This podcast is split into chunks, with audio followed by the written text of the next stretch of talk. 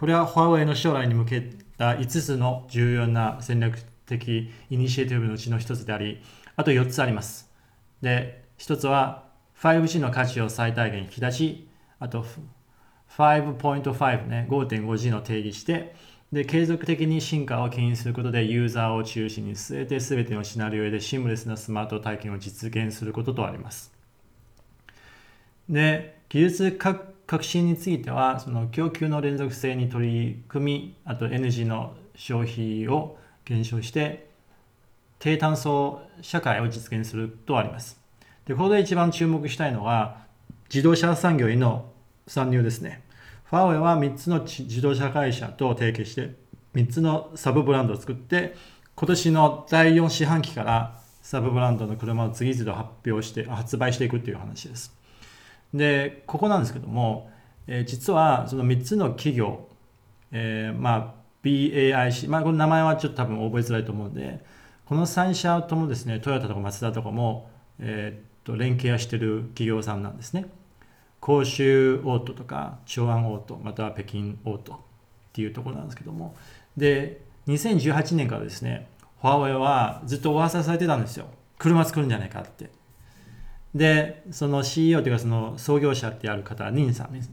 がずっとそれを否定していて、で、確か数ヶ月前に、社内のそういうメールでもファーウェイが車を作る田舎のことについて話すやつは、まあ、クビだっていうっていうかもう現金です的なのを社内メールを出しているぐらい、その辺はすごいセンシティブでした。おそらく、まあ、あのあまりね競合というふうに見られたくないしどこと組んでいるかのために知られていない知られたくない部分があったでしょうから、まあ、かなりこうシークレットでは秘密を持ってましたね。はい、であとは、えー、次にその中国のトップ株はほぼ安値っていうところなんですけどもアリババだけがまあ9.27%上昇。まあ、この辺はあのニュースを見ていただければ、まあ、簡単に読んでいきますと、まあ、アリババが9.27%増でで、系統ですね、JD っていう EC サイトは、まあ、2%減。ネットイースはゲームとか音楽のいろんなあのネット関連のサービスを持っている企業が、まあ、ちょっと増で、あとバイトですね、100度ってやつですね、が2.5%減で、あと、ポートランドなんだっけな。あ、そうですね。あと、そのビリビリとかも減ですね。で、これのような会社はどういう会社なのかっていうのをちょっと紹介したいんですけども、有名なところはもう紹介しません。バイトとか皆さんしてると思うし、アリババもそうですよね。で、その中で、えー、っと、例えば、系統、まあ、まあ EC サイトなんですが、いろんな事業やってます。アリアリババと一緒で。ものすごいいろんな事業やっていて、医療関係から保険とか、あと金融関係もやっていて、物流企業を持っていますと。で、いろんな投資も行っています。で、ネットイースという会社は、あの本当に90年代の時にヤフーみたいにねそのポートポータルサイトから始めてたんですけど、えー、その後に当たったのはゲームですよね。テンセントは1番ですが中国で2番手はネットイースです。であの多分日本でも一時期バズってたかもしれないモバイゲが、えー、陰陽師陰陽師陰陽師とゲームとかもネットイースが開発をしています。でこのピントートというの PDD っていう企業さんは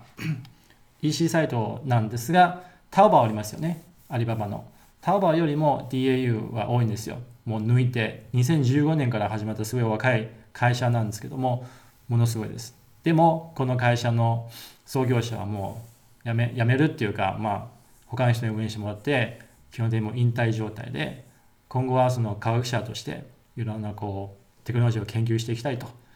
いうことで、まあ、もう、もう、会社の舵を取ってないですね。えー、というとこれちょっと多分あれですけどそのニオっていう会社さんとかあと理想、まあ、ここに書いてある 会社さんは全部車関係なんですよその後は。で車関係の中で正直僕の中では2億ぐらいですかね。ここの僕の翻訳はおかしいですね。なんかポントランドになってますけど。2億ぐらいが多分機会あるんじゃないかなと思ってます。あとはいまいちですね。はい、じゃあ次はそのバイトダンスの多数教育サービスっていうところなんですけども、1年で担当者ほぼ入れ替え。で、実はその教育用のハードウェアとかもやってるんですよね、バイトダンスは。でいろんなプロジェクトをやっている中で教育関連はもう入れ替わりがすごい激しいとで中には1年で3回もリーダーが変わるものもあってで寛容さの余地があまりなく短期的に自分の価値を証明する必要があると関係者は語っています。でいずれのプロジェクトも期待には応えなかったりあのマーケットに余裕がないと判断されたりして方向性を調整しつつでそれに伴い担当者の移動やあの離職もあると。実はですねバイトダンスっていう会社の内部はアリババとその企業文化は全然違くてですがものすごい忙しいですでバイトダンスはどちらかというとその面白いプロジェクト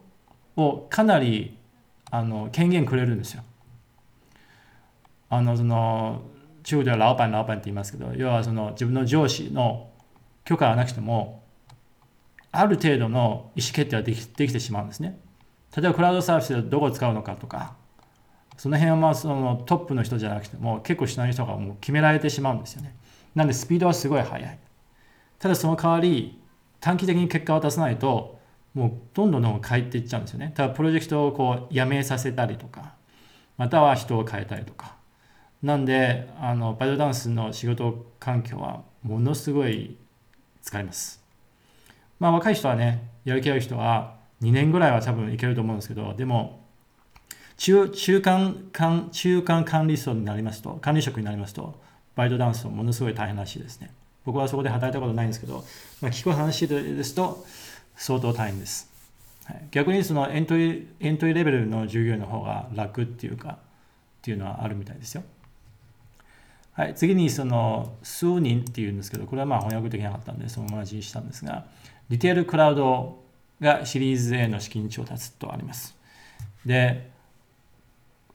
2017年に設立されたその数人テスコリテールクラウドで、まあ、スマートリテールっていう機能をあの外に輸出するためのオープンプラットフォームとありますと。ですが、ここで紹介したいのはですね、その会社はどういう会社かというと、まあ、ヤマダ電機のような会社さんですね。数人っていう会社さんはね。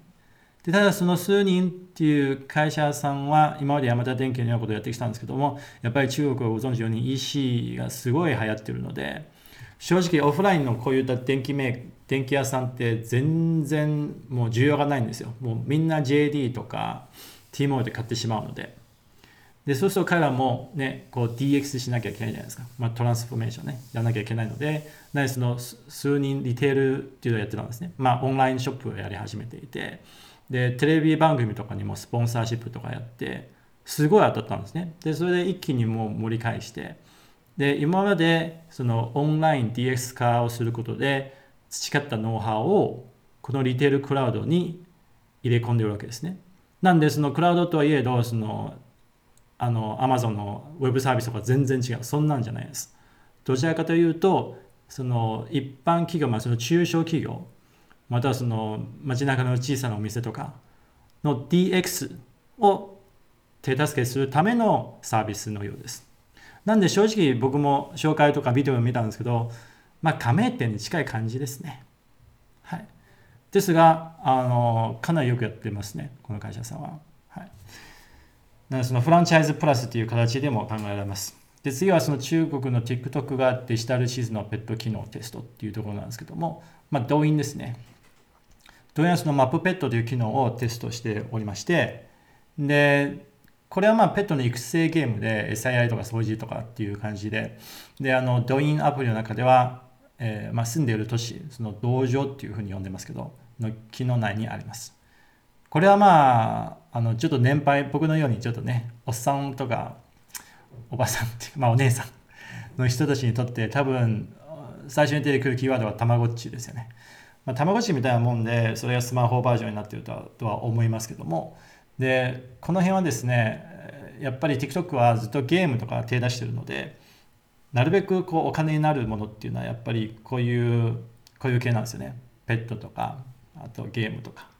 なんでこの辺は後ほどその陽子さんから少し紹介があるかと思います。で次にそのヒマラヤ社がその IPO の申請書申申請書を提出っていうことなんですけども。で、まあ、ヒマラヤ社が密かに米国 IPO 申請書を提出したという報道がありましたが、えー、ノーコメントと答えていますまた関係者によると平山氏の米国の IPO 計画ちょっと頓挫気味のようです。進行中ではあるようですね。最近ではソニーを中心に4億ドルぐらいの投資を受けているみたいですね。で、これなんですが、えー、っと、以前お話ししたかもしれないですけども、中国には総循環というものがあります。まあ、2つの循環ですね。外循環と内循環。内循環かな。で、外循環は、まあ、やっぱり今までその中国は世界の工場というところで、その製造業を盛り上げたり、あと、そのハードウェアとソフトウェア、いろんな製品を本当にどんどんどん海外に持っていくと。で、一帯一路、そのワンベルト、ワンロードとも通じて、それは外循環でやっていく。ただ、内循環っていうのは、やっぱり今までのその、うん、中米貿易戦とかで、あるいは輸出しちゃダメとか、最新の技術は中国には渡さないとか、いろいろ制限はかかっていると思うんですね。なんで、そういう制限がかかっている中国としては、そんな制限は嫌だと。なんで、そのうち中その中国国内でも十分に回せていくるように、内循環っていう政策という方向性を打ち出しています。で、ヒマラヤ社は中国の会社ですけど、今その米国で IPO 申請しているが、結構いろんな中国の会社さんがみんな香港に戻ってるんですね。まあ移ってるんですよ。バイトゥーも含めて。で、アリババもそうじゃないですか。で、それはやはりこの内循環っていうところが関係してくるんじゃないかなというふうに思ってますんで、なんで今、米国 IPO を申請したんだけども、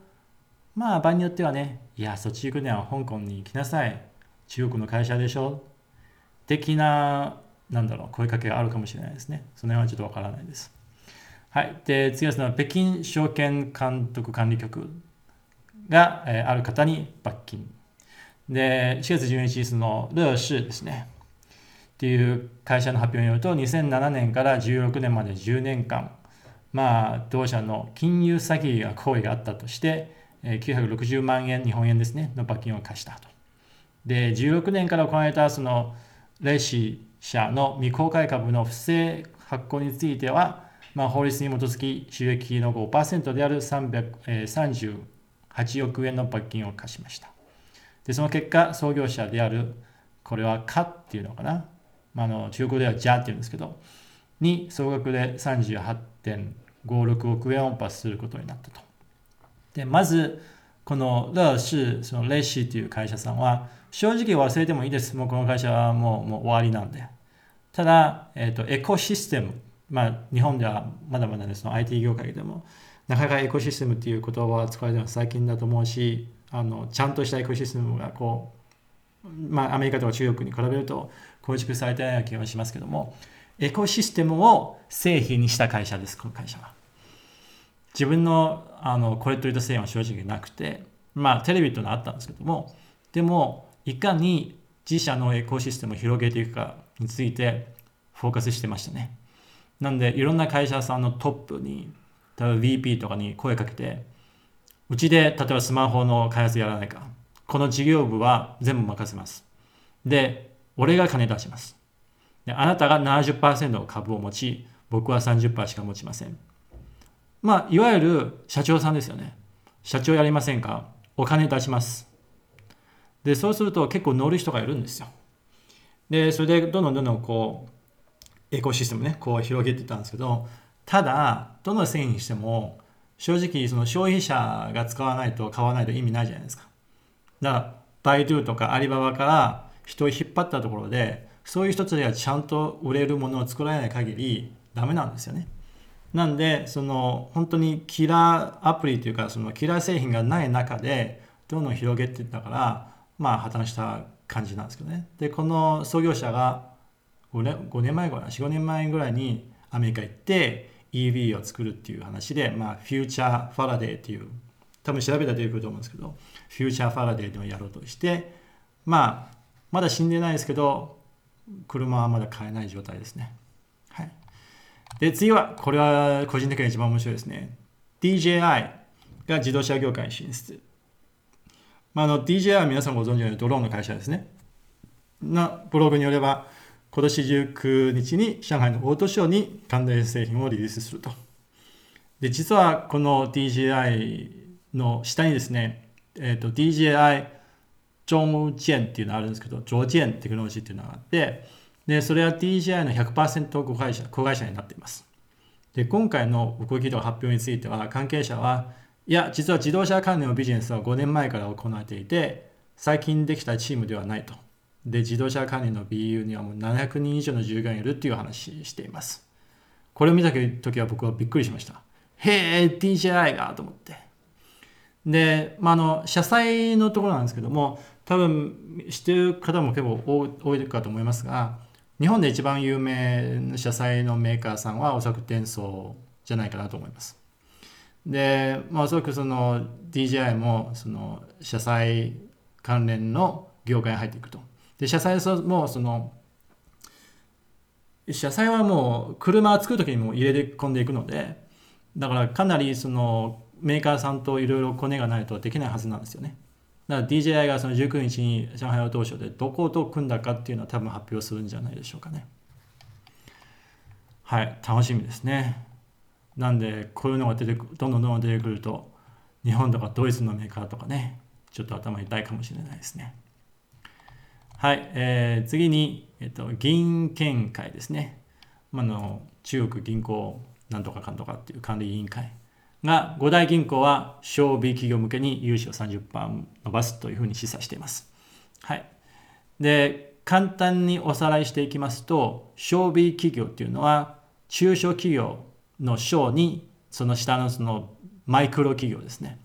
ものすごい規模が小さい企業向けて、金融サービス、向けの金融サービスを質的に発展をさせると、促進するという通知を出しました。で、まあ、あの皆さん多分リンクをの悩みながら聞いてると思うんでこの辺はもうあの読みませんが基本的にこの会社さんはあこのこのニュースはやはりいかに小 B 企業ですね、まあ、小さな企業に対して国は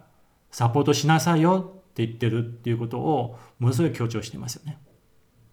その銀券会というのはその中国銀行銀行業え監督管理委員会ですから、まあ、政府ですよね。が、ちゃんと小微企業向けにサポートしなさい。で、2つの目標があって、えっと、融資